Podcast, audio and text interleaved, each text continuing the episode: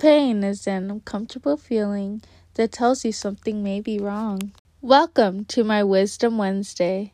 Autoimmune diseases can affect many types of tissue and nearly any organ in your body. Pain can be emotional, mental, or physical. Sally, pain is a sign that we're alive. On the bright side, there are natural pain relievers. People have used essential oils, herbs, and alternative therapies as natural pain relievers for hundreds of years. Some examples are lavender essential oil, turmeric, ginger, and some type of physical activity, whether that's yoga, meditation, or taking a walk. Remember, staying active has a lot of benefits. Follow me on Instagram for more content and my weekly podcast. See you next week. Stay kind.